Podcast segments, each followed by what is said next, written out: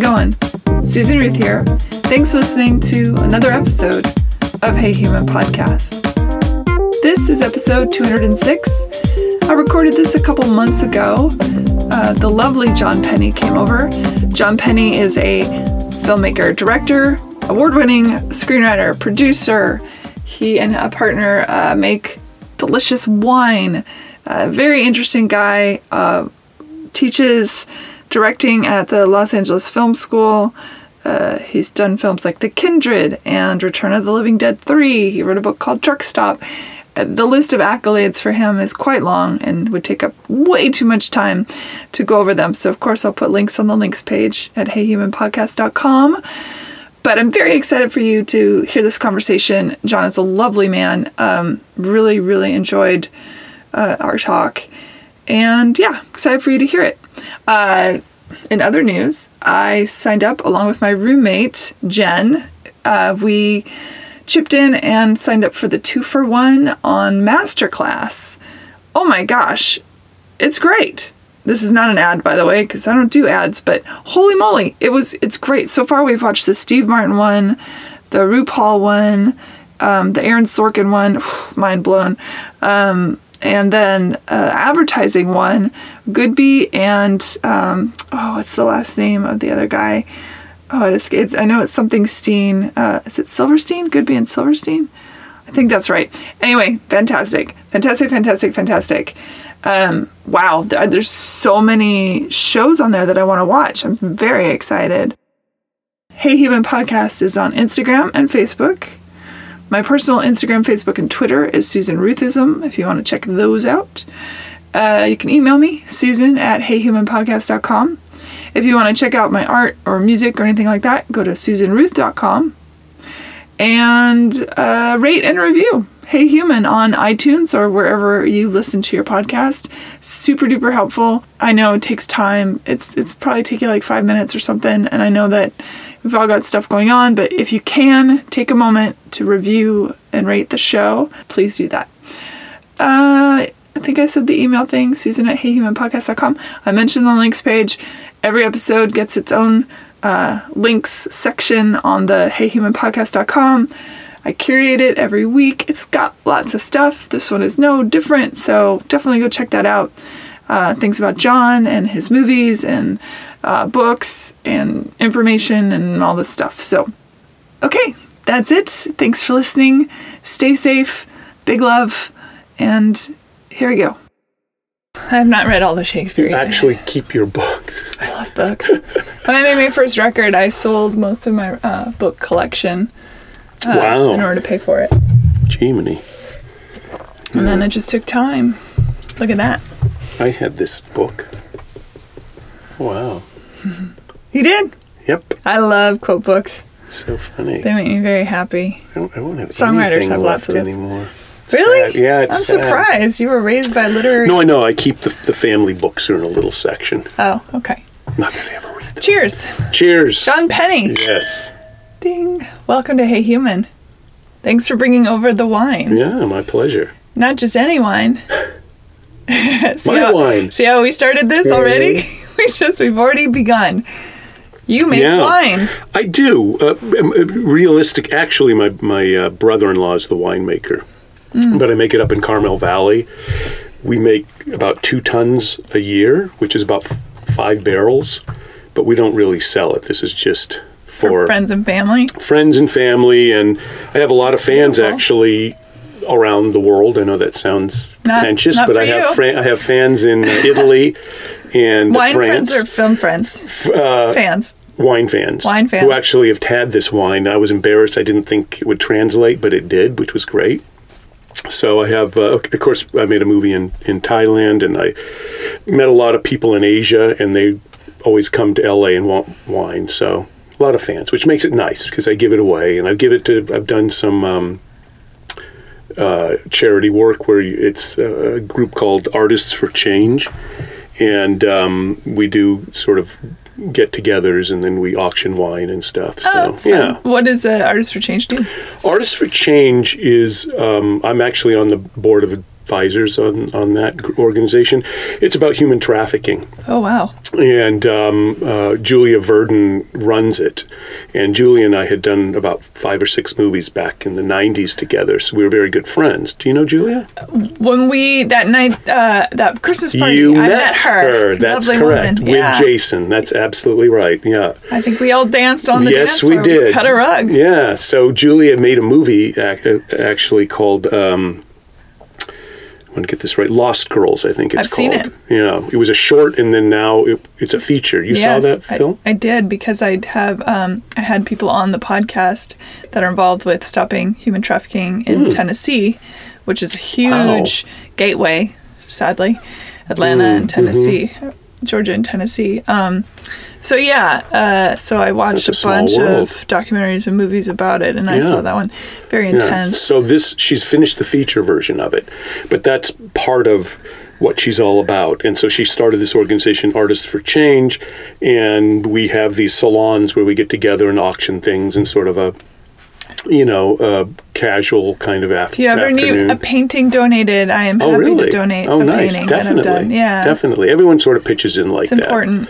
Yeah, no, and then uh, people like Elizabeth Hurley have come by and shown their support, and who, she's an old friend of Julia's. But um, it's great. It's um, and Huston, the actor Huston, was also there. I don't think I do. I know who that is. Yeah, you know who it is. Okay. I'm embarrassed to say his first name is slipping my mind. But anyway, John. that would be his father. Yeah, So who's the child? Oh, John Huston probably isn't alive anymore. No. Anjelica is the daughter. that's right, and this is the son. And the other's, okay. Whose name also slips my mind. Yeah, it's terrible. Anjelica, wow, what a beautiful woman. Yeah. Holy moly. Yeah. I saw some pictures of her from way back, Hmm. back in the, when she was dating, the beginning of dating Jack Nicholson era. I Oh, guess yeah. that would that have been the 70s? Yeah, something like that. Yeah, She was a stunner. yeah. Anyway, Anyway, uh, so Artists for Change. Cool. Yes, I'm involved. It's a very small world, as you know. So Yeah. once you you've been around here for a while, you start connecting. The, the, the connections become shorter. And we met at a Christmas party. That's correct. And when I met you, I thought, oh, I've known this person a very long time. You know how that is when you meet people and Yeah, Yeah. that's interesting. it is interesting. yeah, I love old it. souls or something, maybe Something. like that. Something. But uh, yeah, Artists for Change is great. So support it. Go out there, and my wine you can bid on there at the. Uh, And it's quite good. Yes. It really is. you give me a hard time because of one time. but I do I do like it very much. What is well, that's one? this is a 2016, um, and uh, the one that's still a little young that needs to open up in the glass a bit more is the 17, which is Which I'll never you- live down. Which you pointed out perfectly. Yes, yeah. no, it's all good. I'm an asshole. no, no, no. You asked. I'm very truthful. No, I found out. Certainly found that out the Yeah, hard I'm way. very No, I'm honest. kidding. It's all good. it's all good. No, uh, so yeah, so that's the winemaking stuff. We do that. Um, What? Um, but what you brought you into? I know you said your brother. Well, my brother-in-law had been making it since 1987, and he actually had had um, uh, opened a winery. He helped did the first year at a, a winery called Stackstone in Paso Robles, and they got gold medals and really amazing stuff. And I said for years, like, God, can I keep? I kept borrowing the wine. Can I, as a family member, you're kind of well, extended family member, you're kind of always trying to get the wine. Finally, in 2004, I think it was 2000. Yeah, 2004. I said, "Listen, can I just buy in as a partner?" And they said, "Yeah." And then we had to expand the production. So now it's like I say, two tons a year, 120 cases is what we produce. Now that does seem quite small. What would a normal winery is? Well, there are there are there, there, this these days. There's normal winery is is kind of there's not a normal winery. There's the big corporations, and then there's a lot of these uh, cult wineries and smaller operations that are going on, and everything in between.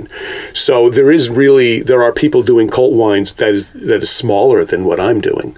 So it's the fact that we do the full on winemaking. We're not doing it in a garage in in a, in a stainless steel tank. We're getting uh, oak, uh, 80% neutral oak and 20% new oak French, aging it for 18 months minimum. Which is really, really important to make the whole wine work. Uh, you, you just you can't shortcut that time because it gets some micro oxygenation, if I said that right, into the into the chemistry of the wine. So Did you know a lot about wine before going into? I into I tried to I tried to uh, uh, learn a lot about it. But what what sort of clicked in my mind because I'm a very visual person is going through the process of making it. I was able to see and taste where these different elements of wine actually um, come from. Where do you get Like- your grapes then? We get our, our grapes every year from uh, east end of Carmel Valley. It's Arroyo Seco appellation. Oh, that's the area that you get Yeah, them from. Okay, mhm, that's not just where. That's is that where the winery is? No, yeah, it's we're we're further west in Carmel Valley, it. Cachagua technically, but it's Carmel Valley, and so we we I have good friends uh, that have been providing growing wine since 100 for 150 years. They've been make, doing grapes. They didn't start doing grapes, but they segued in, and. Um, we always get this row and this row every year from them, you know, and, and they've been very good to us. So generally, we do a Syrah Grenache blend, or in the case of the 17, a Petite Syrah Grenache. The, the one I have today here, the 16, is a Syrah Grenache blend.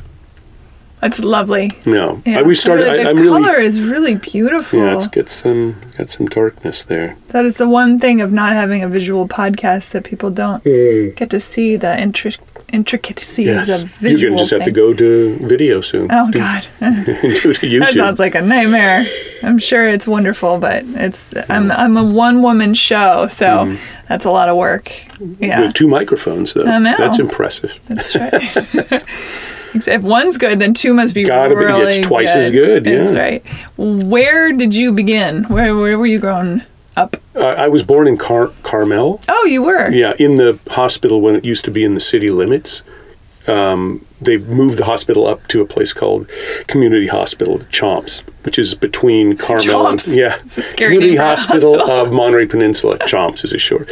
So they moved the uh, the hospital after I was born out of Carmel, which was lower on uh, it was on Highway One, and then it turned into a convalescent home. And I thought, wow, that's going to be great because I can go back to the same Yeah, building I was you born were in. born, you may and then sadly, they, it's no longer a convalescent Oh. home, so I missed that window. Oh, well. Um, maybe for good. Um, but anyway, so yeah, born in Carmel, um, grew up there from I don't know till I was about five or so, and then my parents split apart, and um, And you come from famous livestock, right? um, well, you know, of course they were famous. Yeah, right.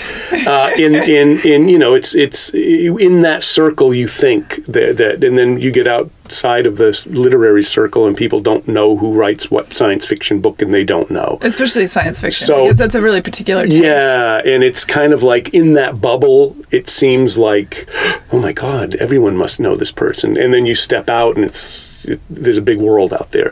So yeah, within the field of science fiction, uh, my stepfather, who was my mother married. My, my biological mother married was a guy named Ward Moore, and he was friends with Harlan Ellison and, and Ray Bradbury. They were to, they lived together in Topanga briefly, and um, uh, my mother ended up marrying him, and so my mother was a novelist. She's she was a journalist. My origin, my biological father in in journalism, writing in newspapers, and um, then she went off to be a fiction writer.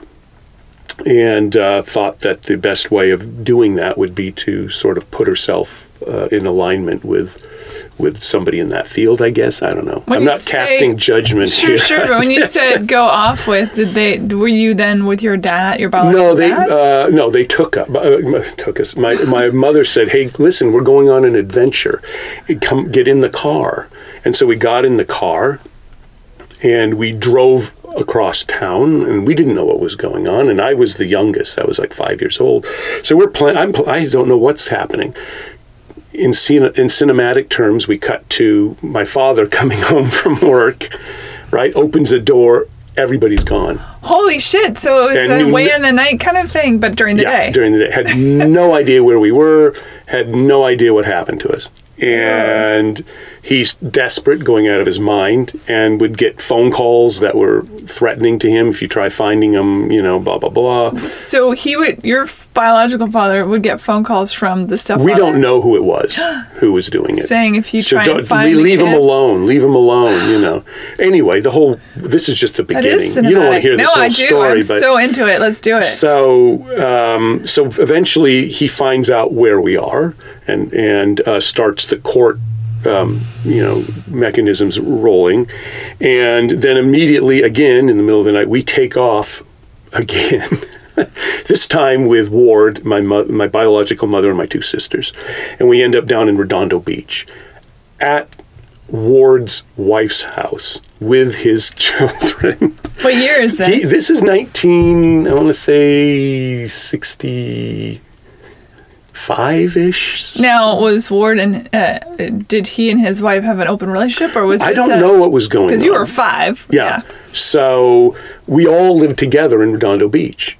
And with Your mother, your siblings, Ward and his wife. that's correct. And his and his children. Oh my goodness. Yeah. And so we were there, and then once again, my father found out where we were and would show up as he's waiting to get the proper legal stuff together. He would show up like on Christmas. For example, well, this was a Jewish family I went into, and so there was no. We were used to. We were just waspy kids, you know, and so now we're in this very ethnic group area, which was fantastic, and I learned a lot and appreciate. Um, but he would show up on Christmas morning and out of the back of his car would hand us gifts and then he'd go away.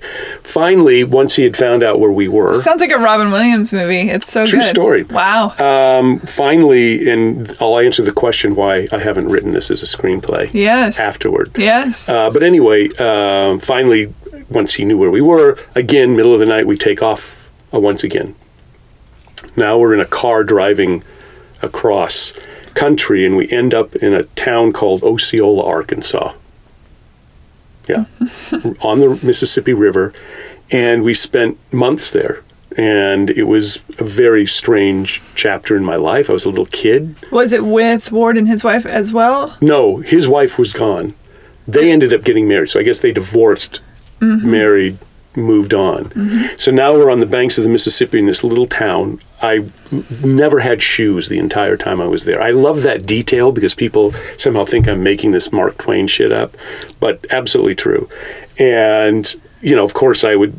It was a, it was a very difficult time uh, because you're dealing with a whole different culture. Little kids who were smoking at five, and I would come home and say, "Hey, they're rolling their own cigarette. Can I smoke too?" you know, it's like really crazy. And your older siblings? They went to the local school, but I wasn't in school. I was at five. I didn't. I just hung just out all day, around? wandered around. The Mississippi flooded once.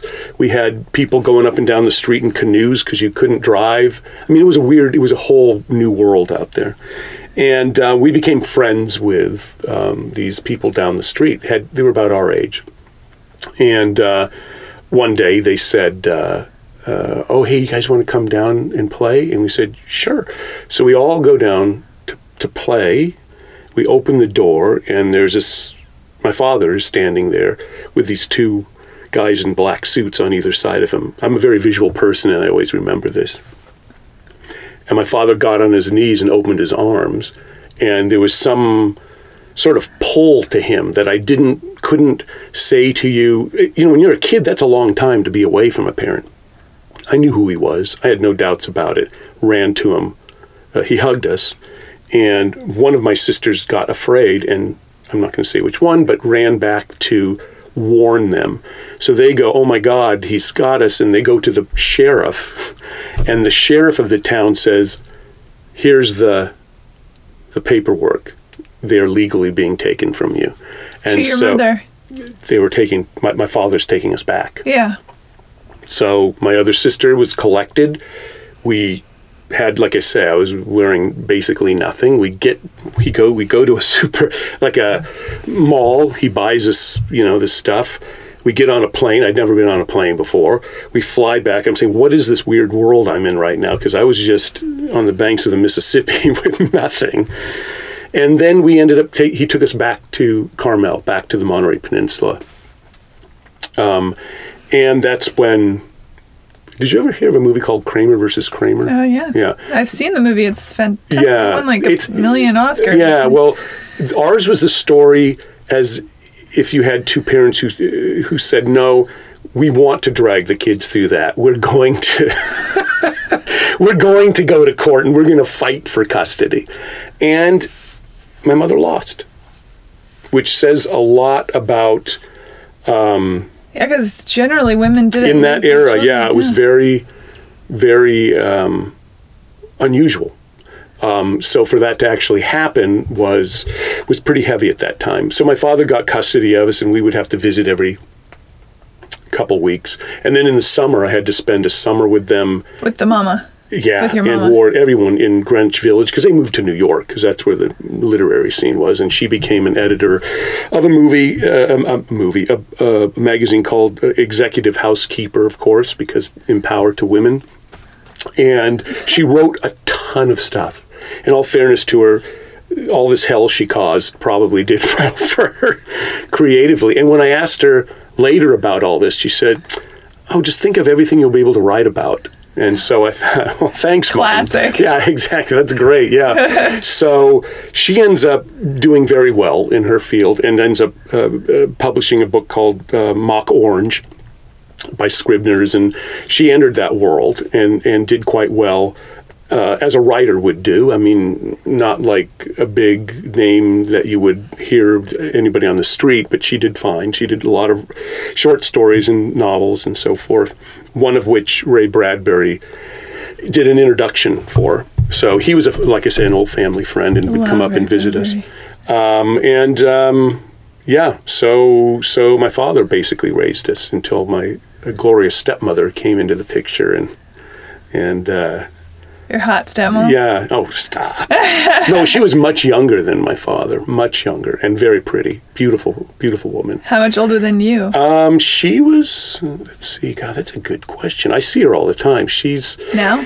Oh, yeah. oh wait, your father's passed. Yeah, my father's passed, but she's remarried. I don't know, maybe I don't know, twenty years, maybe I don't know. Not a lot then. Not a lot, no. I'm trying to. I, I get bad with with ages. Anyway, so she's great. She's been very supportive along the way, and uh, you know, that's my life. She basically raised me. Hmm. Interesting. Yeah. So that's my life. Did you, as an adult, question either parent about their choices other than your mother offhandedly saying you'll have stuff to write about? Well, that's interesting because the, the um, yeah, there was a period of time when I actually wanted to find out what was going on, and what I found out is that everyone has to create a world in which they're the protagonist. I'm putting it totally in literary terms, which fits the the parties involved, I guess.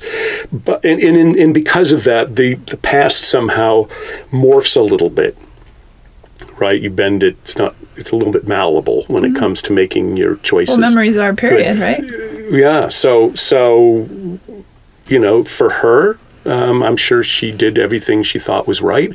I tried to pin her down later. She she did sort of disown me. I think i may have told you this crazy story.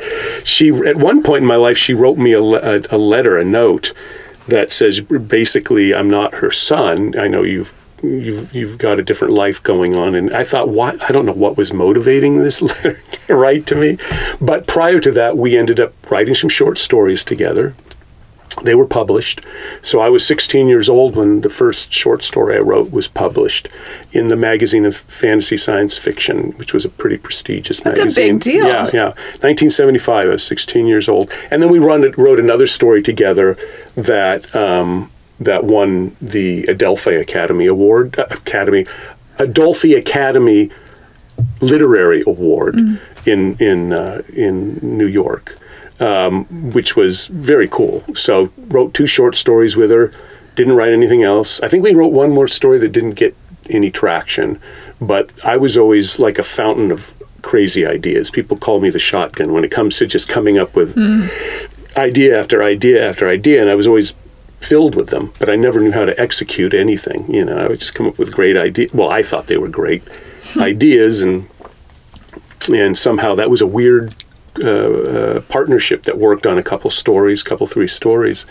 Um, so I, I feel that uh, you know it's always a, a mixed blessing, I guess. On one hand, it was not the conventional way to grow up, to say the least, and on the other hand, um, I don't know where where I would be if I wasn't, you know, uh, hadn't had some of that in my life. I don't know. I'm curious, what?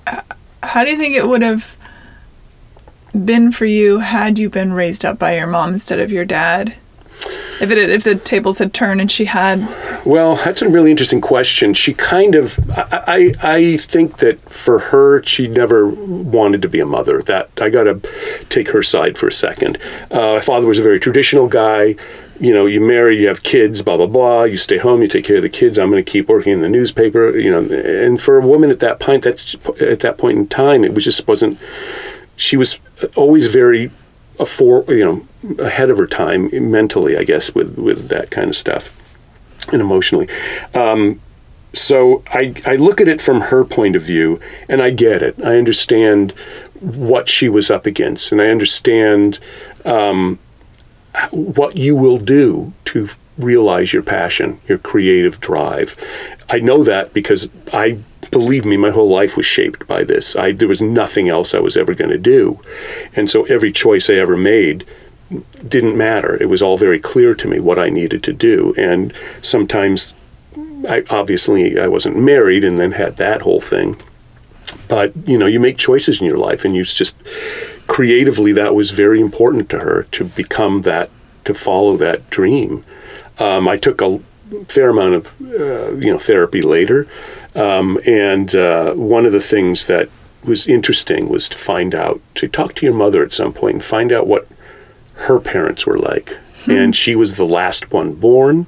They didn't. It was an accident. They didn't want her, and she desperately. They basically didn't pay attention to her. So, you, when you're in a situation like that, you have to become very self-reliant emotionally.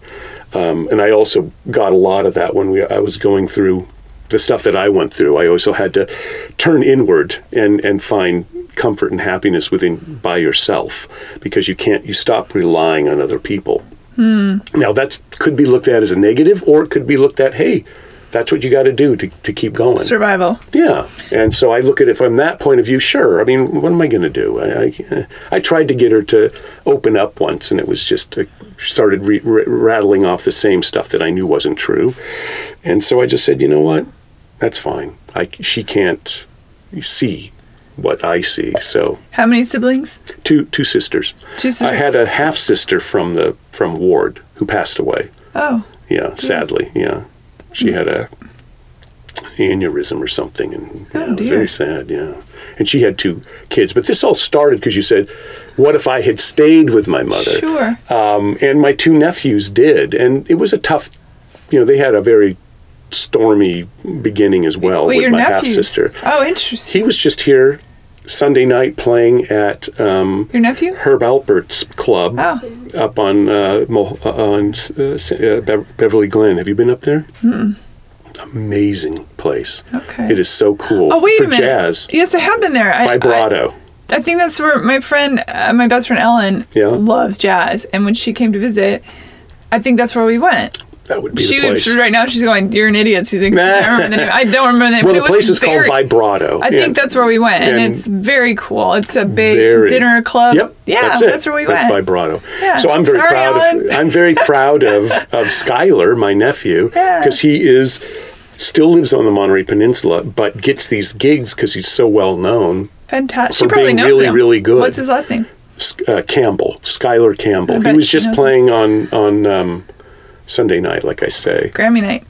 Yeah. yeah. Well, maybe not so well known. I don't. But Well, anyway, so I'm proud with of two him. sisters, I my childhood was fascinating to say the least, and I often say that my brothers were raised by different parents than I was raised by. Do you feel that's true about your Oh, sisters? that's interesting. Yeah, I was the youngest, and my Same. sisters were older. yeah, and so Um, they probably their experience of your parents was Very much so. So Different. during the during the um, trial, when we were over the custody battle, my older sister got up in front, took the stand. whoa. Yeah, Heavy pretty heavy duty. stuff. Yeah, and showed photographs she had taken without people knowing, and yeah, it was pretty pretty tough. So I think that of the three, listen, I'm sure we're all screwed up. I'm Oh. just saying, of the three of us, Totally. I think that it was very difficult on my oldest sister. Because And she I- was old enough to understand what's going on. She was right in the middle of it all, Sure. and she was put on the stand. Photographs of Doing how things, ev- no, it's just how everything was was Yeah, it was down. the crazy artist's pad, right? Yeah. You know, with the God knows what was drugs going and on at alcohol that and place. naked people, everything, probably. yeah, sure. all that stuff. Science fiction writers, man, they get down. Hey, man. I, I remember going to some with my parents because my mother, her family was very tied into the sci-fi world, as we've you and I have talked Yeah. about. But so we would go to these parties and they're they're out there. Yeah. And I was, you know, seven, eight years old, wandering around Yeah. these crazy. I remember one time we went camping with my mother up to Oregon, I think it was, and uh, we just wandered out there, and everyone's naked, everyone's nude, and we're we're on the edge of the river, of the edge, of uh, Rogue River, and I'm like, huh, this. Is this normal? I, I don't know. You know. So I just got in an inner tube and took off down the river. So you know, but it was a different era, as my mother liked to say. It was a different time. Um, but yeah, no, it's um, I forget what the question was, but it Uh, being raised by different same Oh parents, yeah, different parents. I, I just think that it would have been. I would not. I, I don't think I would have had the drive Mm-hmm. that I have because my stepmother was a very driven person uh, in business. and she pushed you. Uh, yeah, Were you close with your dad then and during those years? extremely close. When my father died, it was probably the worst moment I've lived through at this point in my life. Mm. Sorry about that. Yeah, it was like I never knew, you know, and then it was like this massive sledgehammer smashing me through my chest. I couldn't breathe, and uh, I was. Did he pass of cancer? He had. It was complicated because when I was in, in, in when I was about uh, ten years old, he had a aorta problem, and he went to Stanford to a guy named Dr. Shumway, and they put a new valve in him. And he had three of those during his life. It was to extend his life. And so that was driving my stepmother. Like, I graduated high school in three years. I went right on to the community college and then down to UCLA when I was 18. So I was pushed because that she was afraid that you know he wouldn't be around long. So you've got to, however that translated in her head, she push, push, pushed, mm-hmm. and so I wouldn't have that drive if it wasn't for her. And I, you need it in this business. You need it a lot, you know. So I give her a lot of credit for that. Did you study film then at UCLA? I was a was it UC writing? I, I was an English major, and I but I but I took every critical studies. So I studied a lot of film, even though I came in with a out with an English degree. I took every critical studies class I could take and used it to for the English major. Had you already set a sight on filmmaking? or was- Absolutely, Oh. I did when I was about ten years old. No, maybe about ten. I decided I flipped the switch that I was going to make movies because in Carmel I grew up around the business a little bit. Um, the Bing Crosby Pro Am, which was a golf tournament, would come to town every year, so I'd see all my favorite actors and everything. And Clint Eastwood was a local, and so I grew up on the peninsula and became obsessed. And my father would bring me everything from the newspaper home, DGA magazines that they would send, you know, publications, and they would send television, all this fun stuff. So I was always constantly reading and reading. And I had a an old DGA magazine that was Clint Eastwood talking about directing a movie of his, and I w- read it so many times, like the pages were falling out. And then he came to town and he shot a movie called Eiger Sanction, in I think nineteen maybe 75 ish, something like that. And I ditched school and followed the movie around all over Carmel and the peninsula and uh, sort of walk, got my way onto a set in a small room and watched Eastwood direct a scene. And this was way pre 9 11, of course. No security.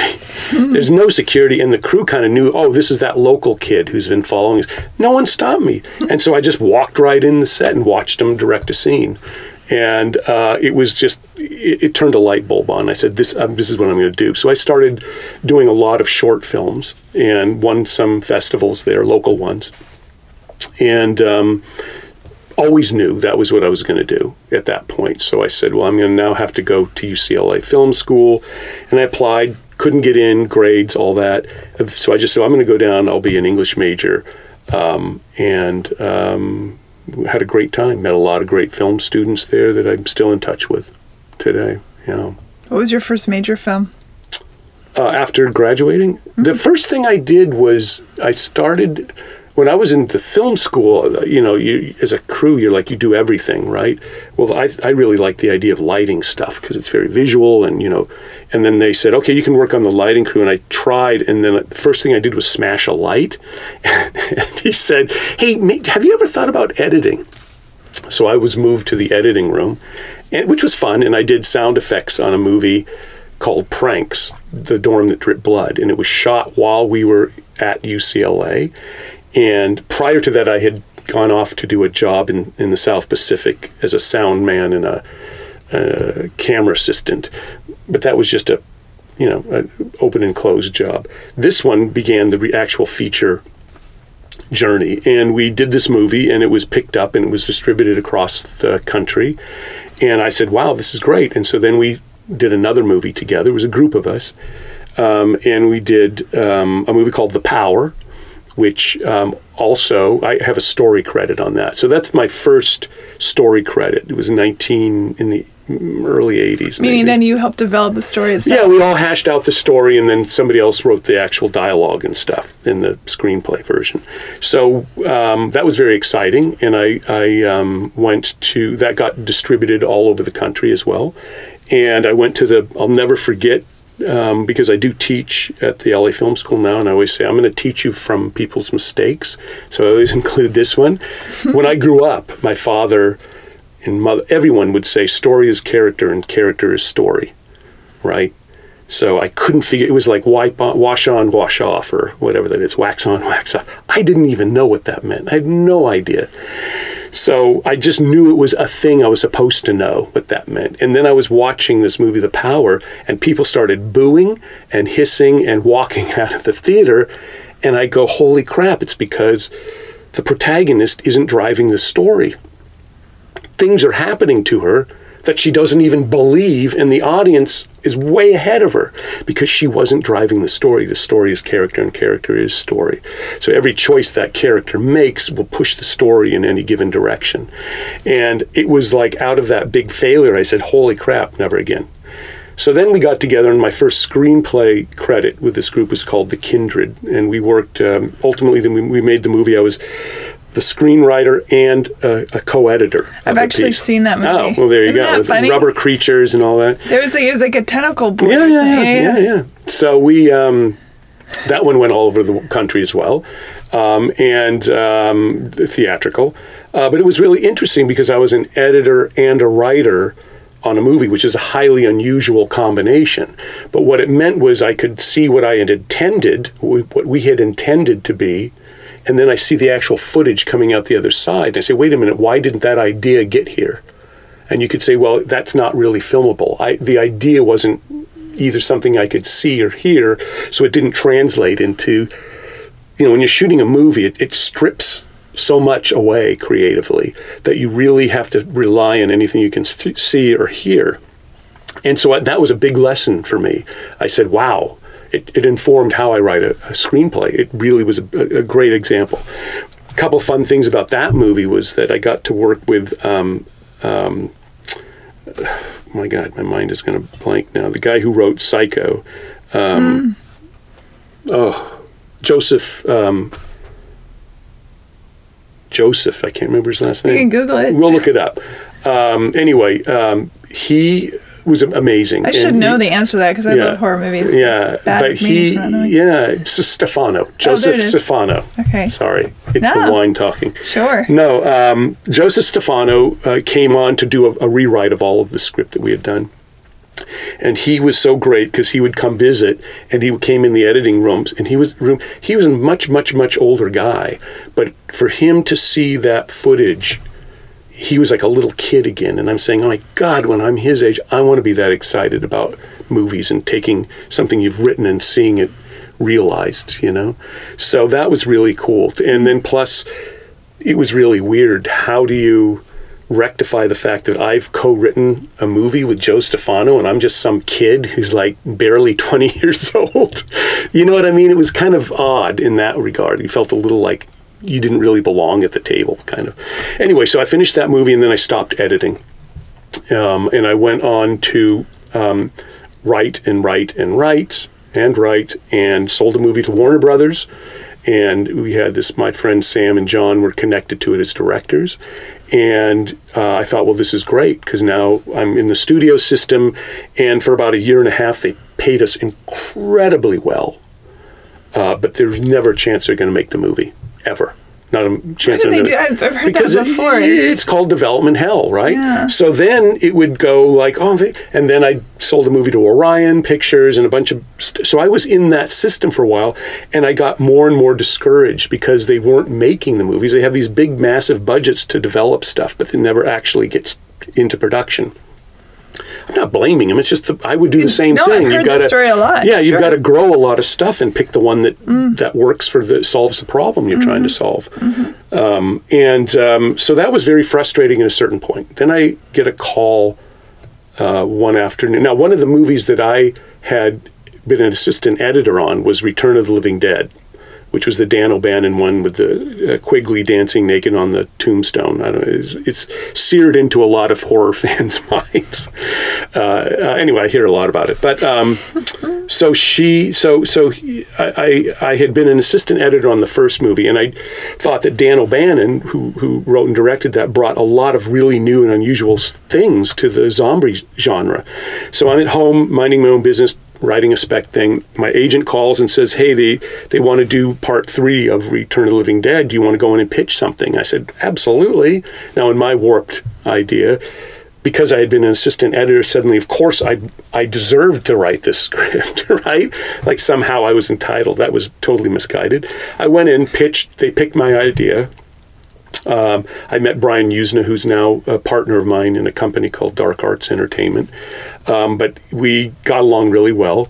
We made the movie. I had the time of my life. It was so much fun. They didn't care about what we were doing. They left us alone. We just went off and had a blast with this movie, and it turned out just what we had hoped it would be. And um, of all the movies I've been involved in, people constantly come up to me about that particular movie. I met a guy who has the lead character tattooed on his back. I mean, it really made an impression and stay and still does. Return of the Living Dead three. Um, but after that, I I um, was a full time writer. I, I wrote a movie for Avi Lerner, who has um, um, s- I forget the name, which company has Nu Image Films or something. He did all those expendable movies. It was an action movie, time travel action movie. And then I started doing a bunch of HBO premiere movies in the 90s, and um, many, many of them. Uh, that's that whole part in my IMDb where he's like, I, I didn't know he was in that movie. Who's what movie is that? I didn't. So we usually, you know, would pull out name brand actors and put them in these action packed movies for, for HBO. And I went around the world doing that. So I was into a lot of um, international co production stuff. Excuse me. Hydration. And um, had a lot of fun. That's where I met Julia Verdin. She did the first one with Avi. She produced that. And um, then time came when uh, my manager said, "Well, you know, why don't you you should direct, John?"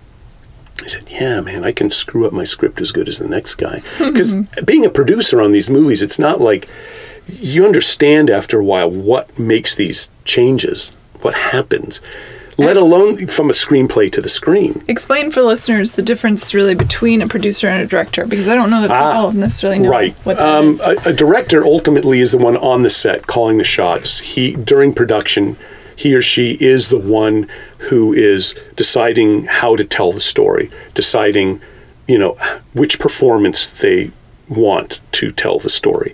So it's really they're they're calling most of the shots, and they're more of the in the film form. They they really depending on their background, you know what their emphasis is.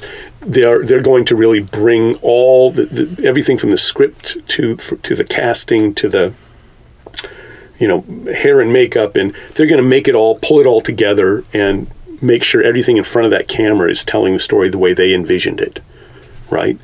Um, a producer has a wider range of definitions they can be very. I, the producing I did was very creative based. In other words, I would be attached to the scripts of mine before I sold them as a as a producer, and what that enabled me to do was to just say creatively involved to keep that uh, up. Meaning, if you're writing this the screenplay and they want that screenplay, that they have to then include you in the production side. Exactly. Yeah, in the got it. producing side. Yeah. Which I don't I, I only got that because I didn't I had really, really good um, director whisperer uh, abilities where like I could I never threatened a director. I never I always knew where I belonged in the hierarchy because I had been working on movies. So I knew that the writer and in fact it got a little awkward a couple times when Portia de Rossi, who was this um, actress at the time, she's now with Ellen DeGeneres, would ask, came out of her trailer, and went, "Hey, John, can I talk to you um, about this scene?"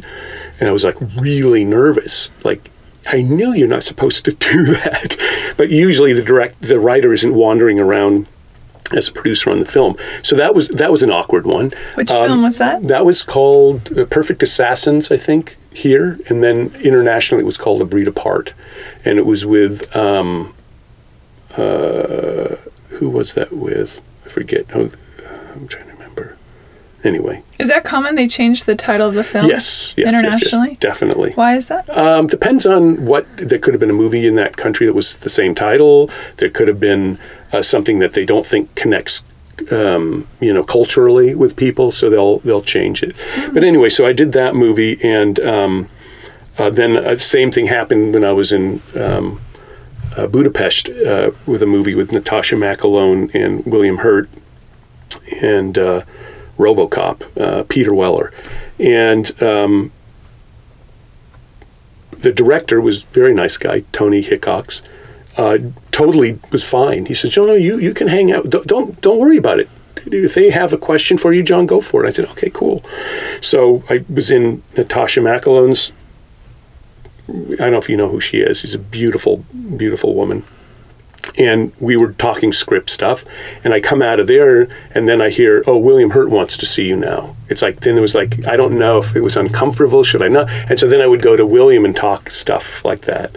Um, uh, I had already heard from from uh, Peter Weller. He had called me. Uh, Hello, Peter Weller. Yeah, he's a, he's a really talented guy. All of them. I've had the I mean, yeah, good fortune to work with so some many talented actors. there. Yeah, you are very Yeah, lucky. between uh, Steiger and Hertz and uh, who I've worked with twice, and um, God, uh, you know, uh, the guy from. Uh, can't remember his name. Anyway, uh, a lot of Academy Award actors and actors that are just really great.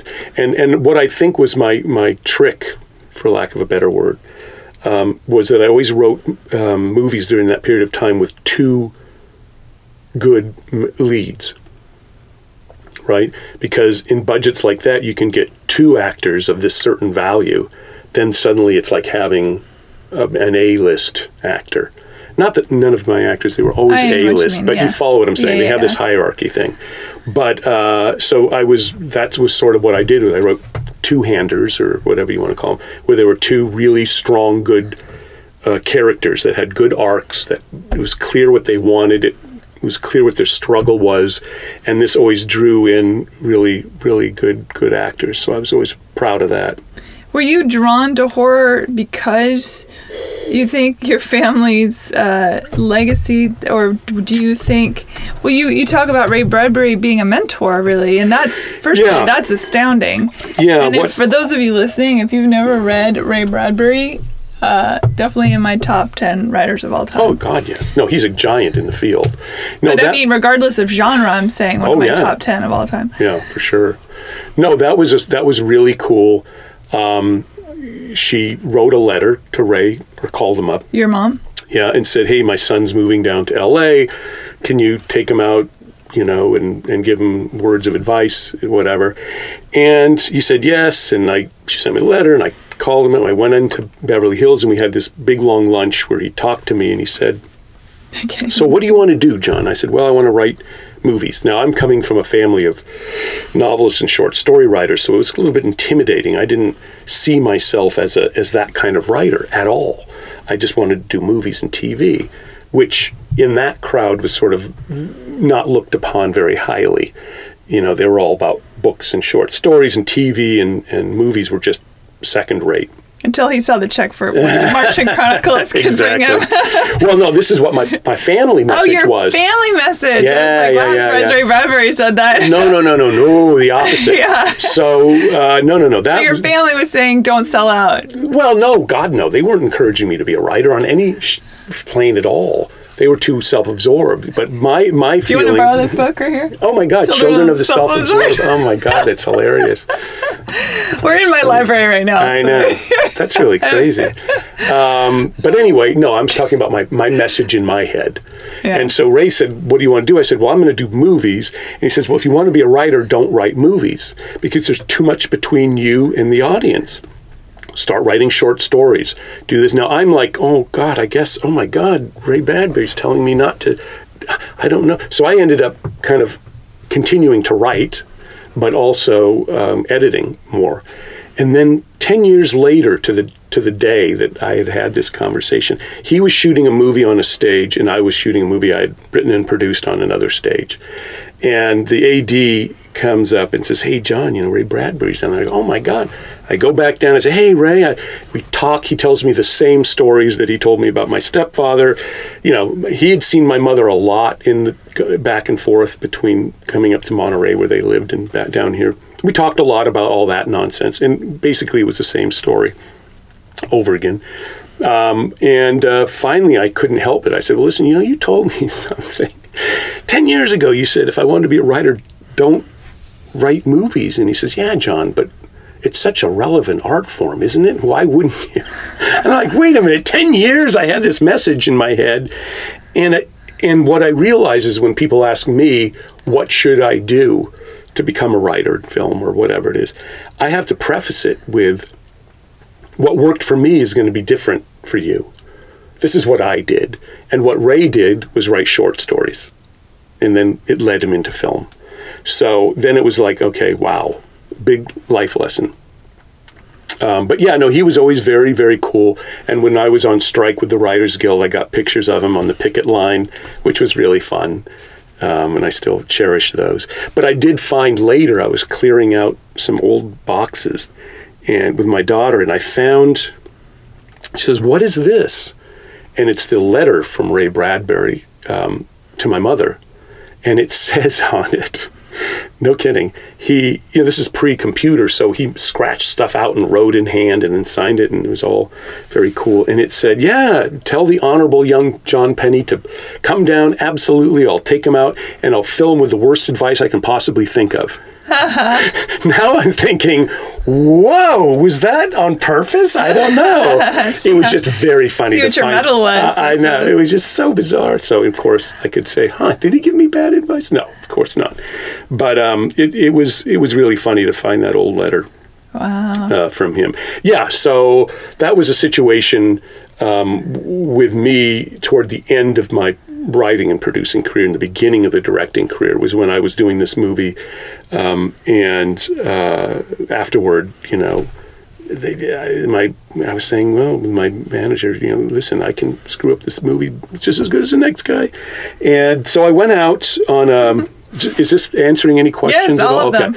We're, Um, doing, we're doing great. I'm just wandering on I through my, it. My, my my professional side, um, and so then I ended up going out on a on a a pitch, right, where you go, you tell your story, and um, you, you the guy said, well, here's my idea that I want you to write, and he pitched me the idea, and I said, huh, I didn't respond to it creatively. I didn't quite feel it was in right for me.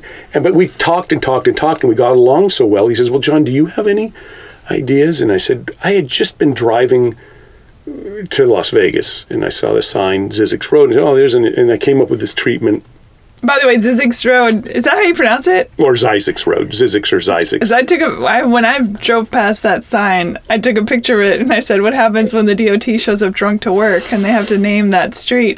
Because Exactly. it's ZZ. Y Why- ZZYX. What the?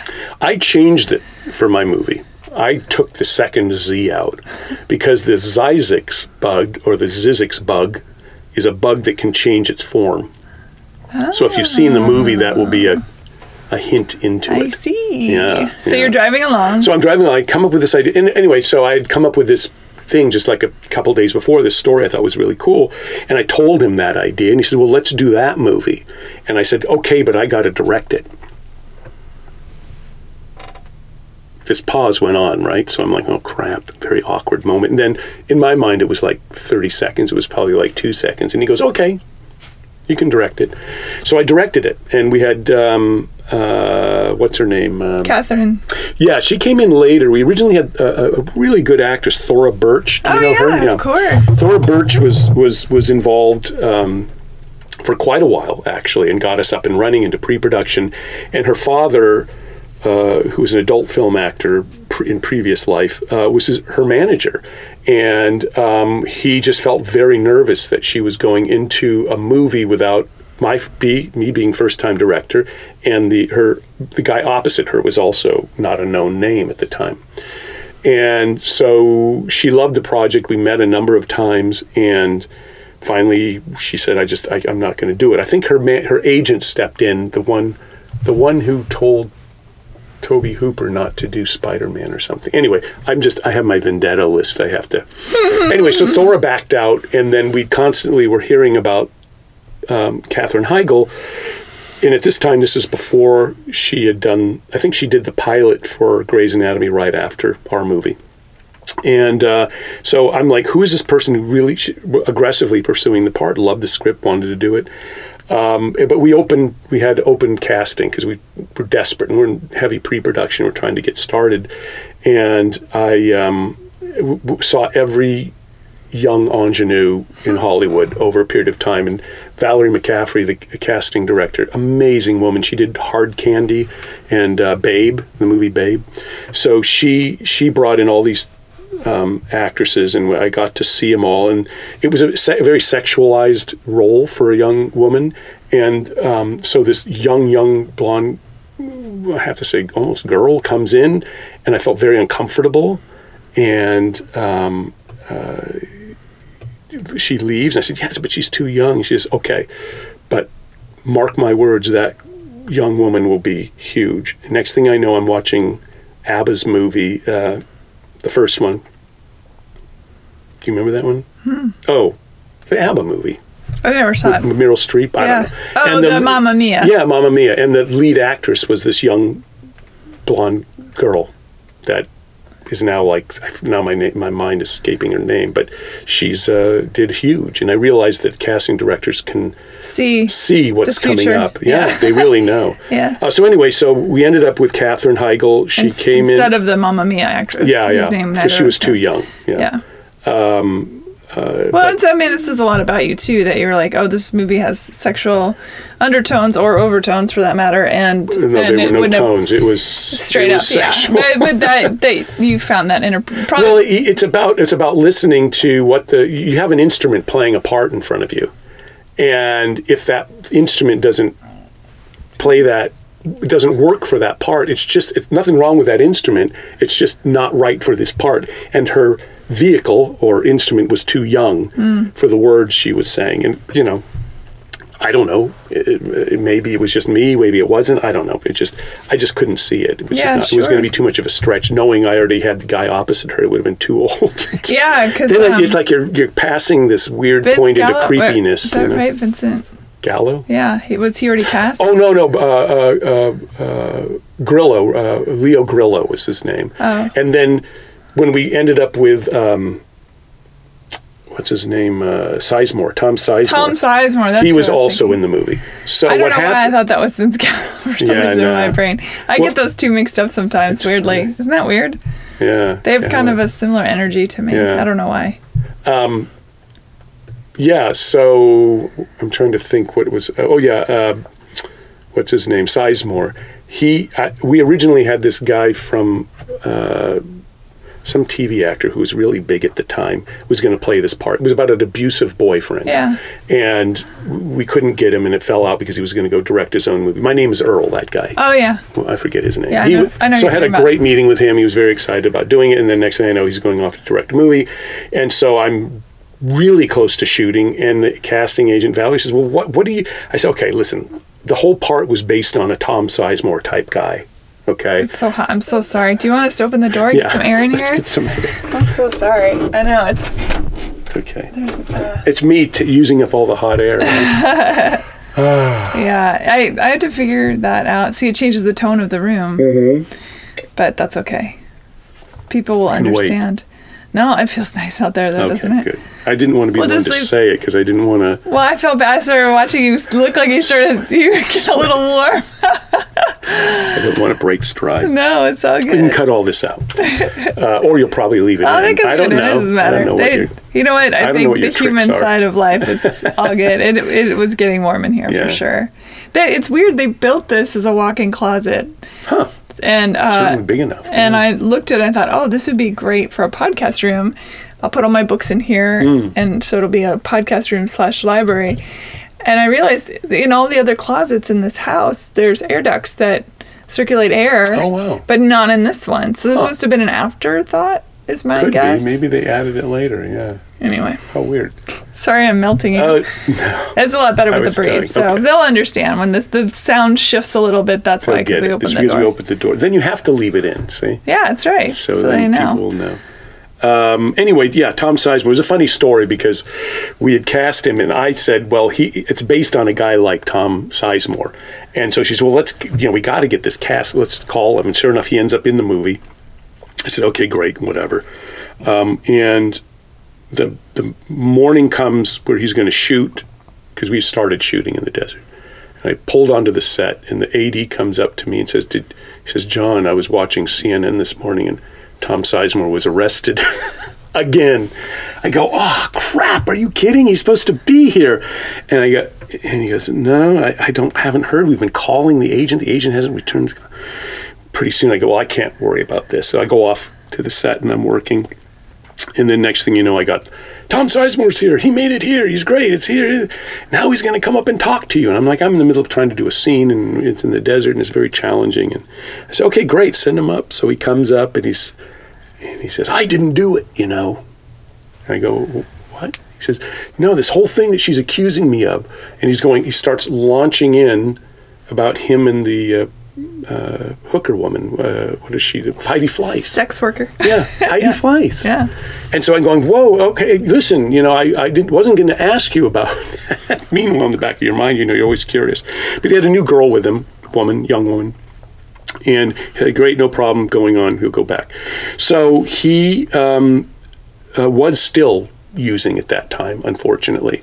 And I, it was a, it was a struggle for me as a first time director. I was I, I had to isolate him in scenes and run long, long, long takes. And Because of lines or yeah, he would get one line because right he was doing lines and doing do something lines. else, and then he would say the next time. So I had to make sure I could get what I needed out of Mm. it. So that was a challenge, and it was a good thing to learn. Um, but then uh, when we when he finished the movie, he got clean, and I came down to the courthouse um, to be a witness. Was he clean from from this time to to this time? And it was when we were doing ADR, which is automatic dialogue replacement, which is where you're putting in lines later after the movie's done. And when I saw him doing that, we were, he was totally clear-headed, sober as can be.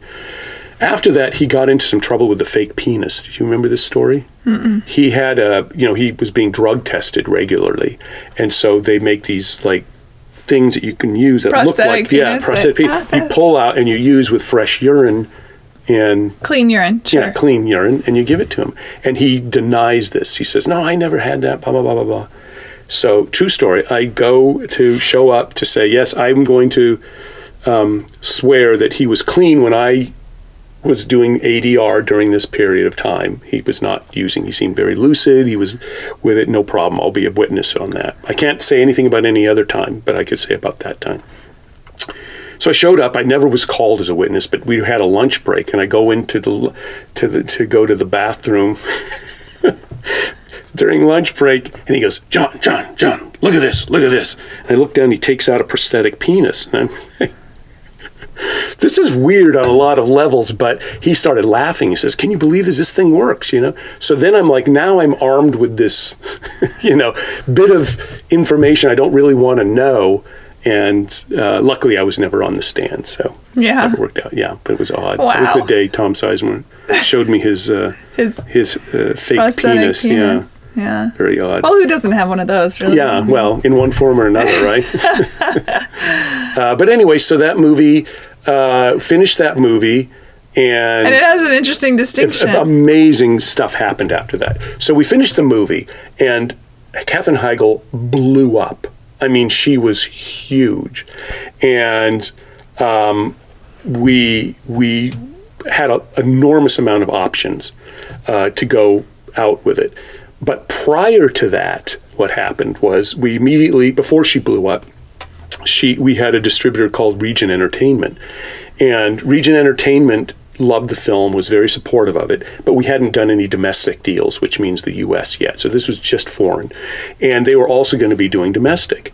And we had we had filmed the movie uh, under something called a low budget SAG agreement, in which theatrical, which means it has your movie has to play in a theater, and to to qualify. It can't go straight to video or it can't go straight to TV. It has to go into a movie theater.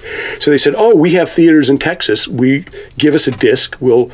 So we burned them a disc and they threw it into a theater so in the not even on film. It was on a disc. It was it was in a very small theater, and they just it stuck there for some reason. They put it on like at two o'clock in the afternoon, and our uh, um, hair and makeup woman was lived in Texas, and she goes, "Oh, I'll go see it." So she went and bought tickets with her friend. And the way theaters work is at the end of the week you do a box office report, and so this I guess a minimum wage person sat there and wrote every movie that was playing in the screen and the dollar amount.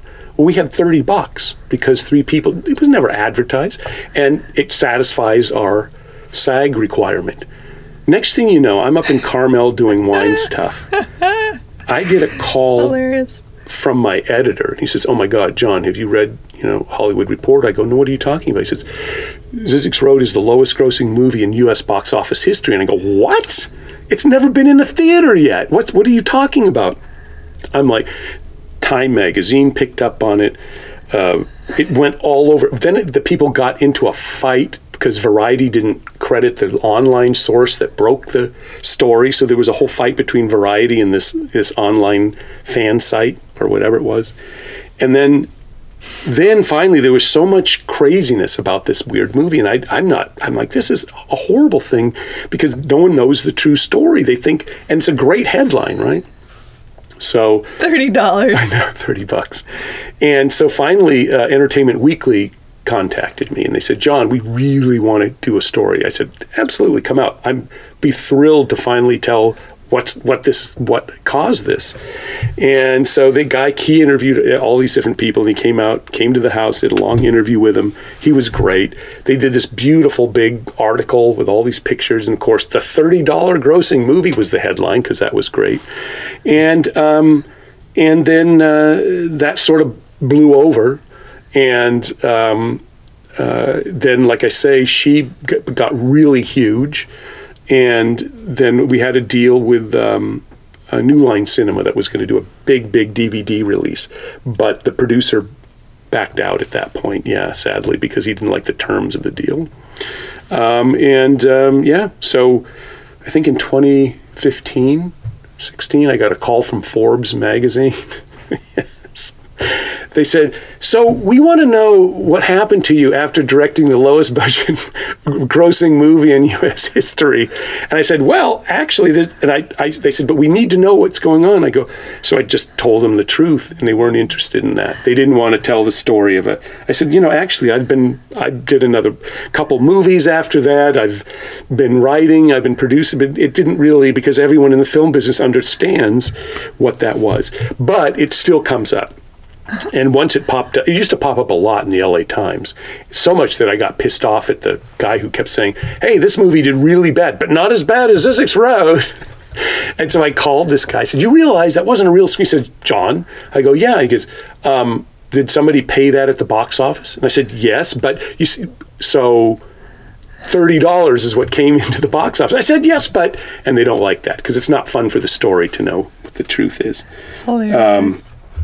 Yeah, so it's pretty funny, And- and, that and that to this day, um, you know, it's just hard to explain, but it's it's not something. I mean, it was really s- scary to go through because I'm like, holy shit! It's like when you see a story go so big, that's not really telling what's the truth is, or is it what I perceive as the truth. I, I just feel like, wow, this is this is scary. It makes you feel really anxious.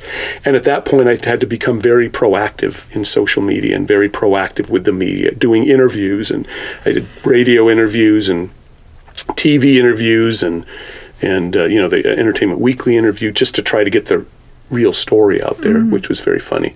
But don't call me defensive. when did you start teaching at the Film Institute? Um, LA Film School. After I came back s- LA from yeah, I came back from um, shooting a movie in Thailand, and um, I, you know, the the uh, what, what do we call this? The, the Great Recession. It really was a depression, but we're calling it the Great Recession. It w- Hollywood was dead. I mean, it was like no one the whole area end of the business that i was working in which is sort of mid-budget movies that have action or and a decent cast there was no market for that because people were making movies for $100000 on their iphone. And so everything was really quiet. And i started connecting back with Brian Yuzna who i did return of living dead and he had produced honey i shrunk the kids and you met brian right? Honey i met, I met the yeah, we, uh, that was who was throwing the Christmas party. yeah, Honey, I Shrunk the Kids and um, Reanimator, notably. Um, um, I saw Reanimator and Basket Case in the same night with my then boyfriend Jeff Cool. at our at our apartment. Oh, really? yeah, in Washington State. Yeah, we watched That's a good double And I think we got really stoned and watched it. And that probably makes it I remember great. Basket Case being very disturbing. Yeah. But anyway. I don't know if about Bas- I, Case, Reanimator has the it. hand with the. hand. Well, no, that's that's Bride of Reanimator, Oh, okay. which Brian directed. Reanimator, the first I- one has saw- the I- head giving head, I, I know we saw that headless that. cork, corpse. Yeah, yeah, I know we saw that one, but I mean it's a long time ago, and we were. I didn't mean to like thrust a corpse at you. no, you know, you're not the first. right. You won't be the last. Uh, anyway, I run so in some weird crowds. yeah, I guess.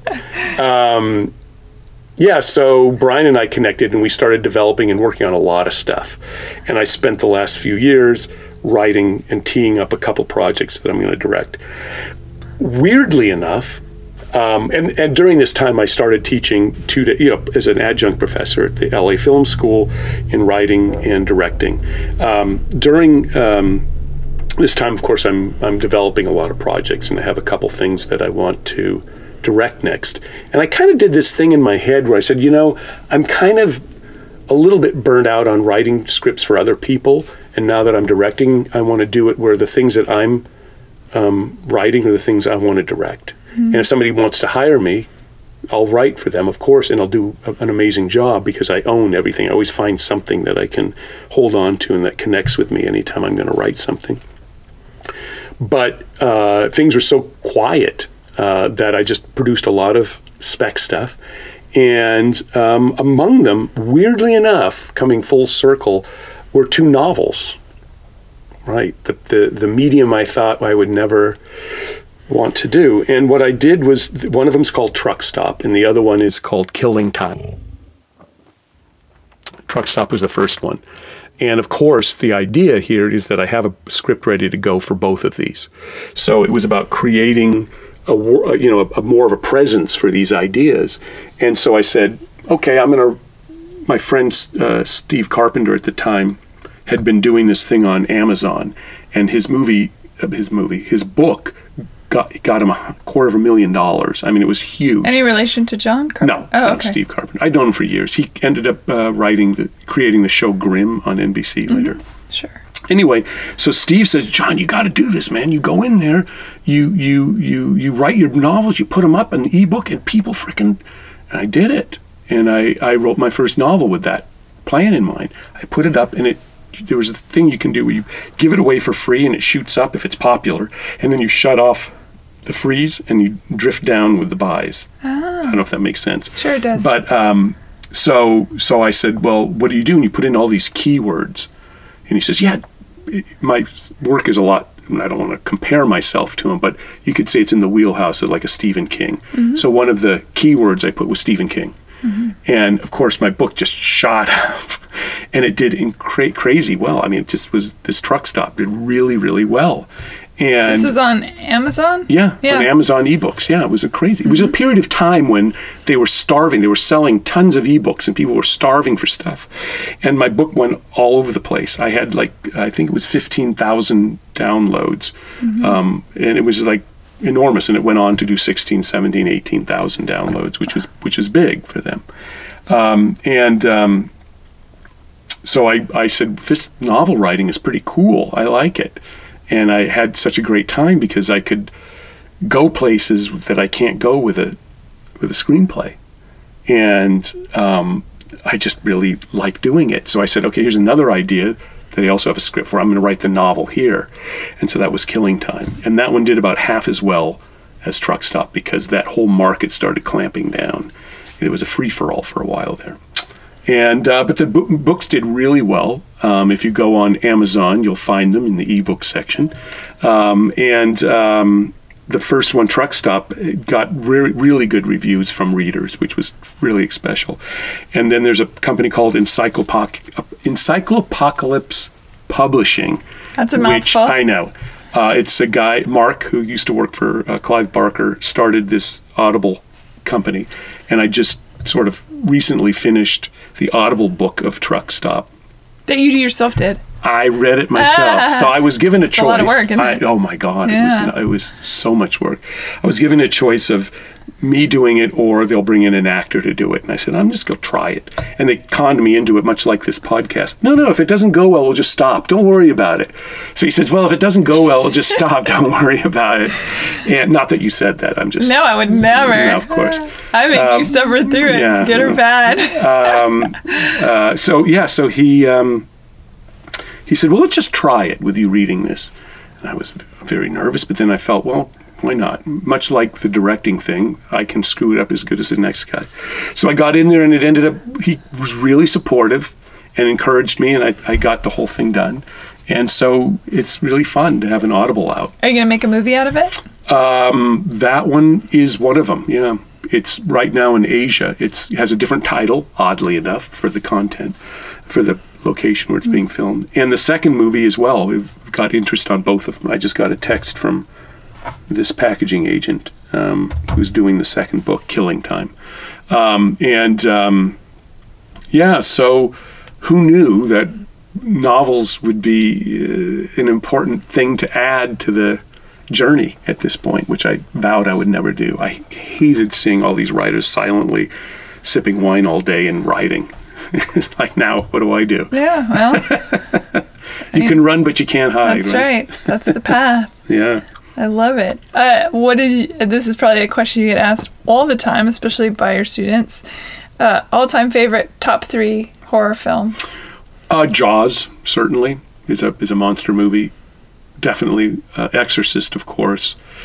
Um, and then I know that everyone says this, but you have to look at what connects with you. There was a movie called The Shuttered Room, based on an H.P. Lovecraft story, and um, it. I was a little kid, and it scared the shit out of me. And it was about weirdly enough, about a family member who was this warped, disturbed sister who was chained in the attic, who creeps down and kills people.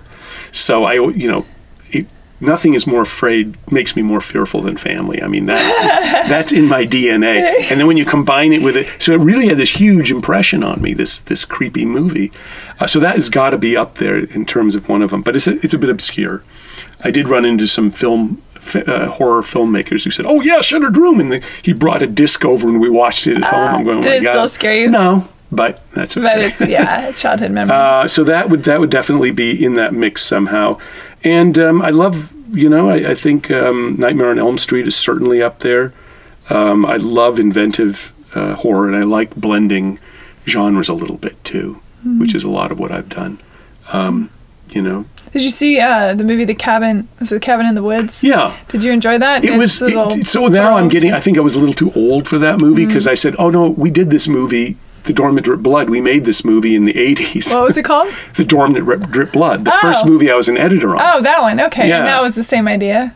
Well, it's body count uh, movie, yeah, of Yeah, course. You, yeah. People, this one had the, But the, isn't the that- sickness. Maybe yeah. I'm confusing the titles. What is the movie that is an homage? Oh no, no, that's Cabin in the Woods. You're right. I no, no, it's not Cabin in the Woods. Which is the one that's the homage movie that yeah, it yeah, has yeah. all the different right. tropes. No, that one I did like. Yeah, Now what you is got that? me No, what's it confused. called? I thought it was Ca- which was Cabin? last last cabin on the left. No. Something. Uh, well, I'm trying to think of the one. Cabin- Cabin. Fever was the one I was thinking of. Okay. I'm sorry. And I- Cabin Fever. You had it right. So I it's the it cabin wrong. in the woods or the Cabin in the Woods is the homage. Yes. I was thinking of Cabin Fever Okay. by uh, what's his name? The, Good old what's his name? yeah, the director.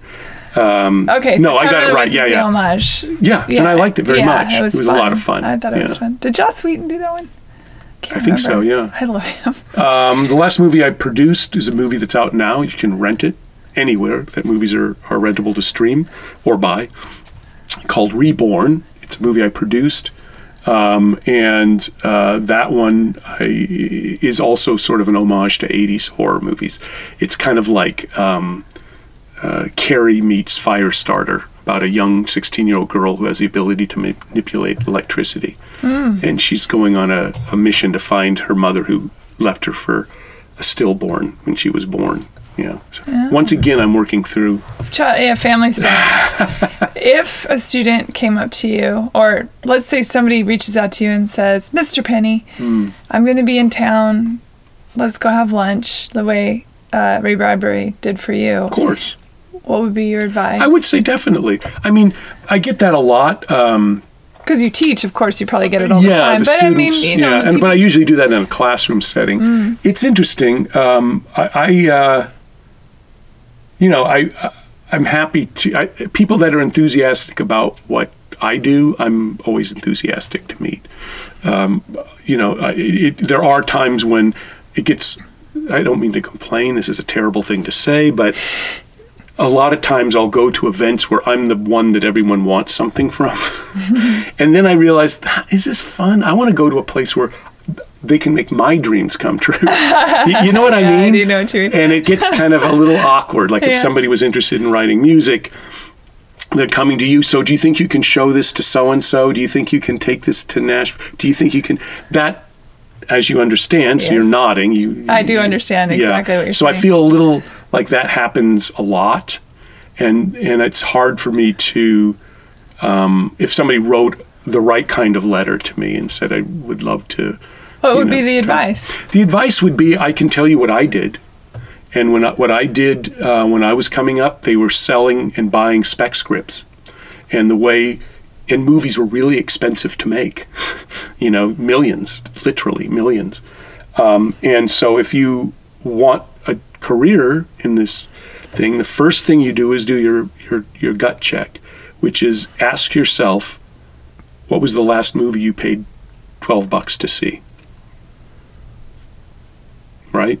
So if one person says, "Oh, are you kidding? It was the Star Wars movie," I go, "Okay, well, your passion happens to intersect very nicely with what is the marketplace." Somebody says to me, "You know, the last movie was a, a, an art house made by a guy. He's, you would never have heard of him, but he works in New York." And then I said, "Wonderful." That's what you should pursue because that's what you're aspiring to do. But just keep in mind the marketplace may not be able to hmm. find you in doing it that way. So there's that is and, then people try to backpedal. Oh no no no! But I'm I'm going to just write this. I know I'm going to write this horror movie because I can, I know I can sell it and I know it's going to be really good and it's going to be too easy. Sorry, I don't want to knock that over. And then I say, but you know how fast you'll be found out because there are people like me that really love genre movies and science fiction and fantasy, and I know when somebody's phoning it in because I work really hard trying to make it work. And to make it work, it takes a lot of eff- effort and commitment. And somebody who's really inspired by something else, who's just going to do this to get into the industry, I would say, don't waste your time. Don't ruin your life. The best thing that could happen is you get stuck in doing something you don't want to do. And the worst thing is that you're you're you don't succeed at what you were selling out to do and you didn't pursue what you really wanted to pursue. Hmm. So I think that's really important, number one. And number two, I would tell them what I did, but I would say now, you know, how do you work creatively? For me, it was always the word, it was always writing, just family trade, whatever it was. But it could be that you pick up a camera and you use your camera to start, and the next thing you know, you plug in a you know, a, a, a, card, a chip, and you're shooting a movie. Make a feature, make a move, make a short. I don't know. There's so many options now um, that I think that it's not. You'd have to be very similar to me, in which my home base, my primary source of creativity, is the written word. That's always where I'm comfortable and safe and happy. Is I can always go back. Things aren't going great on the directing front. I go back to my you know, safe place, and I write, which always wasn't a safe place, by the way. It was. I don't know if you've been through this or not as a as a, a, a creative person, but there's a moment when you, um, at least in my case, I said, "This is what I'm really going to do. I'm going to be a writer." and I'm going to write scripts and I'm going to keep this is I have no backup plan and I didn't and I'm just going to do this and every money I make doing mm-hmm. assistant directing on a music video, and I did a whole bunch of them in in the night uh, when I wasn't working. Um, you know, a lot, a lot, of big names, Jefferson Starship. I think it was called yeah Jefferson Starship at that time, or they went back to Airplane, I think. And um, you know, Lily of the Canyon. What's her name? Uh, boy, I'm terrible with names today. ah, anyway, um, so I did a bunch of videos, but everything I did, I took that money and I said, well, this will give me longer. I can keep writing my scripts. That's all I knew it was for. Mm-hmm. And I was so singularly focused that, that it, there was no other choice for me. And that um, is the, the, the poison of the creative once it's in your bloodstream. You know, you, you There's have, no antidote. and so I, I, that's why I come full circle and I say, okay, mom, I get it. Mm. Although I, she's not really my mom, she made that clear. But my biological mother, I say I can see where that drive comes from because I've lived it. Um, but I, um, it's hard because the first step that you just make that big decision, Ray Bradbury's words come back in my head. My parents' words come back in my head Ray saying, if you don't write every day, you're not a writer. Literally, that's what he advised me. So he says, John, it doesn't matter. Whatever you do, just write something that day. If you don't, don't call yourself a writer. So I got that burden. I've got a burden of all these things growing up from a divorced family where my father is telling me, don't be a writer because they're crazy, fucked up people who are drunk all the time and and have no sort of boundaries. And that was a tough one because I realized the hardest thing for me, I had to turn inward um, and and try to f- solve some of this. Um, it was almost like I was holding myself back. And one of the things I had to do was go talk to my, my father. Luckily, he was alive. And I said, Listen, I'm, I'm really struggling here. I had just sold a script to Warner Brothers and I was struggling with this, eh, you know, this weird shit was coming up in my head. And I didn't know what the fuck was this about. This is what I've dreamed about doing got this thing. If I don't do anything else, I'm thrilled. Um, and uh, he, um, I said, listen, you always said don't the writing business with this, this, this. And he says, John, whatever you do, don't ever stop writing. You know, and he sort of at that moment let me out of jail. And he says, no, no, it was something he had said in the anger of of this divorce, right? And he painted writers with a broad brush. But it took me having to actually ask him that question to let myself out of jail. And once I did, I was able to to take off. It was really powerful what happens with these little messages you get as children.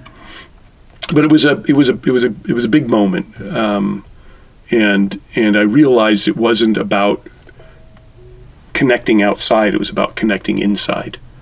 You know, I don't look I don't look outside to find some sort of emotional truth. I look inside and when you do that, you look at yourself in a way that's that's that's can be very troubling sometimes. you know, I, I, don't know if you're feeling what yeah, I'm saying I, or not. Hundred percent. Yeah, and I, no one gets to write your story but you. But mm-hmm. many people will try. Mm-hmm. They pick mm-hmm. up the pen constantly and tell you what you should or shouldn't be doing with your yeah. own life, your soul, your mind, your heart. Yeah. Yeah. And most of the time, unfortunately, we believe them Right. Because we think they're either maybe they're in a position of power or we love them or we hate them or mm-hmm. whatever it is. Um, and so yeah, I totally yeah. get what you're saying. Yeah, it was it was a big it was a big moment. Yeah, it was. And then you get validated occasionally oh, never from my mother, of course, but but uh, the Academy of Motion Picture Arts and Sciences. I have a script in their permanent collection now, which was very cool. Which one? Um, Return of the Living Dead. Oh, yeah, I it was figured that part was of the a one, yeah, yeah. It was a part of a. So you get a letter. I saved the letter. It says, "Hey, this is of historic significance." I go, "Whoa, see, it's historic significance! incredible. It's awesome." So I I I cheated. I took my original draft and I took the uh, production draft, and I made a third draft that read so sweet. It was like polished, and it had everything from the production draft in it. So whatever. Very cool. they probably wanted the other raw version but um, yeah no that was fun. That was but you know the last time i you know this is the old thing about hey mom look what i'm doing. No one they don't care. The, one of the last movies when she was alive that she saw was this movie from uh, hungary which we shot in the winter and it's a gorgeous looking movie. Beautiful movie. It's the cinematography is absolutely stunning. And uh, the, all she said was you know of all the movies you've done this one looks beautiful. Oh, that was all i got. Lovely pla- backhanded compliment. exactly exactly. only a That was- mother could yeah give. right. So you know i chuckle now. I don't like my wife doesn't read anything i write doesn't see my movies is is and i don't blame her for that. It's just a different she's not sort of you know into that world. And i've you know she came about it by her own experience i dragged her to cannes one year where, where return 3 was playing and she didn't want to watch it and it was a hor- horrible experience for her She's not into horror films. No, My one of my all. friends, Chad Kinkle, who's delightful and wonderful, and he and his wife Amy, uh, they live in Nashville. Chad is an incredible writer. In fact, on the shelf right here is one of his stories. oh wow look at that Yeah, I have it in its plastic. Shout out Oh, to Chad. Kinkle, the Harpe brothers. They were considered one of the first serial killers in the nation. They were actually Wow. cousins. So he did this graphic novel about it, but he did a, a movie uh, called Jugface. huh Did you know that one? No, I don't know. And uh, he won the Grand Slam at some. Slamdance Is that what it's called? I don't it's, know. It's a, no, it's it's Grand Slam Film Festival thing, and he won the grand prize overall and in horror, and he did, and it was really great. His wife does not like horror movies, Yeah, so yeah. when I was in Nashville, he was my horror movie buddy. we That's so would go funny. watch horror movies because she didn't want to go see anything. Mm. And that was great. Well, you know, um, it is what it is. But the um, for me, it's been a great ride. I have no complaints. I know that I'm in a place in my career now where I'm not the new young kid coming up anymore. So, which is wonderful on one hand, and on the other hand, it's kind of like, wow, I could have done that. But you start seeing things so differently. Well, it must be neat watching the kids coming up and Yeah, I really love that. I really do, and especially when you find the one or two or three that actually they say, "Wow, they get it," and I, it's the most fun because the thing I'm doing at the film school is I'm teaching thesis film writing and development. So I'm I'm developing their thesis scripts with them, and we workshop them with actors like Chris and um, our mutual friend. Yeah. yeah, and uh, uh, I just have a lot of fun doing it. I really, really, and they and they treat me so well at that school. They're just the nicest. I mean, Charlie, who runs a school, is the best, and has has you know I was hired there before he was the head of the school by the previous guy, and basically they just I walked in and they said they looked at my credits and said, "Can you start?" I said, "Okay." Wonderful. I know Wonderful. but now it's become a, a different kind of place. It's it's part of um, Full Sail out of oh, really? Florida. Yeah, Oh, interesting. so now it's a, a real school, and we have bachelor's and as- AA um, associate arts degrees there now. But I'm dealing with just the bachelor's at this point, which is a small group, and they're they've made it pretty much through the program, and now we're doing their thesis with them, which I really love. It's exciting. Yeah. That means that you are a part. Your fingerprint is on all the They things that say. God help them. If, it- if it's like we're a Bradbury, I'll just say, you know, I'm glad I could give you some bad advice. no, I'm kidding. No, I always, I always love it. And but, but the thing that's fun is I don't even look at them as students. I just connect on the story level. Hmm. It's just like suddenly I'm in a writer's room. Okay, what, what's going on with this script? Oh, I see what's happening. Well, you know what? Why don't you try this or why don't you try that? I have a, a mind that works like a puzzle fixer when it comes to stories. I don't know how else to say it. It's like I see them all. I see the whole story in my head, and I can I can see visually when I mean, I picture everything as I'm reading it, so I keep that in my mind, and I, I, I can see where things, how I'm feeling as well. I keep checking and I monitor. Am I bored? Am I still engaged? Am I, you know? And if I start losing interest, I can start seeing the choices that were made that may have brought it that way. Are your students uh, specific to uh, the horror genre or all across? No, the they're board? all across the Oh, okay. board, which is a lot of fun. Yeah, But the ones that are horror exciting. fans are thrilled to have me, I which is great. I bet. Yeah, I really love. I love doing that. How can people find you? uh, I'm- Besides your IMDb, you can yeah you can do And that Penny with you an can E, yeah you can do uh, Instagram. Instagram. John Penney filmmaker And Penny is N N E Y. E Y. Yeah. Instagram for sure I'm I'm into Facebook still so definitely Facebook and Okay. I, I and I'll put links on Hey Human Podcast website. Oh, that would be great because um, you know that's sort of the old school way. Yeah. But I really I find people that um, you know if I, I, I a lot of students will now do that, and I keep things in my Facebook are things that are stuff that we're up to that people find interesting. Mm-hmm. Uh, I have it all inverted. It's supposed to be Instagram that does that and Facebook that does. okay. And Yeah. they can find you through the school too, I suppose. Los Angeles Film School, of course. Yeah. Yeah. And and it's a it's a fun school. We have a great time there. Um, and you throw a wonderful Christmas party. great Christmas Holy party. moly. They really do appreciate their employees. They I treat mean, us really that well. was outstanding. Yeah, yeah, it was really great. No, and they just had Uh, yesterday. They just had all the um, Oscar-nominated screenwriters. I got invited there, but I was already committed to a, Yeah. a very cool improv puppet show at the go. Henson. Oh. that was That sounds even so better. neat. Yeah, but um, you could have just. They could have been the same show. You just I know, right? puppets. Puppets no doing puppet Oscar winning. screenwriters. No, but that was at the LA Film School. They Yeah. put that together. I Yeah. would have loved to. I, I yeah, so the students, I let done my students go a little early so they could get That's in line. so wonderful. yeah. What a this town. Sorry, but uh, Yeah. sorry, not sorry. This town is the bomb. I love Yeah. it. Oh, so you much. do. I thought you were going to prepare me for like I hate it here. It's so shallow. It's it's Nashville with a tan. No, no, no, no, no. I, I have not found it to be shallow at all. Uh, in fact, the opposite. I think it's a deep town. Uh, it's creative and fascinating, and I have met so many tribe here, yourself included, where I just I look at a person that I'm meeting for the first time and I say, "There you are," hmm. and it's wonderful. Yeah. I really love it. Well, you here. make me talk about things that I normally don't talk about with everyone. so there's a comfortability factor, definitely. Yeah, I've been told that you're not. It's scary how you get people to talk. You're very woman. good at it. Yay! I'm so glad. You're very good at it. John Penney, thank you for being on Hey Human. Thank you for bringing your delicious wine. Cheers. Cheers. That's the glasses going together. Beautiful. Um, but thank you for having me. I really Yeah. appreciate it. yeah, absolutely. Bye, everybody. Thanks for listening. Bye. Rate and review Hey Human on iTunes or wherever you listen to your podcast. Thank you so much and take care. Bye.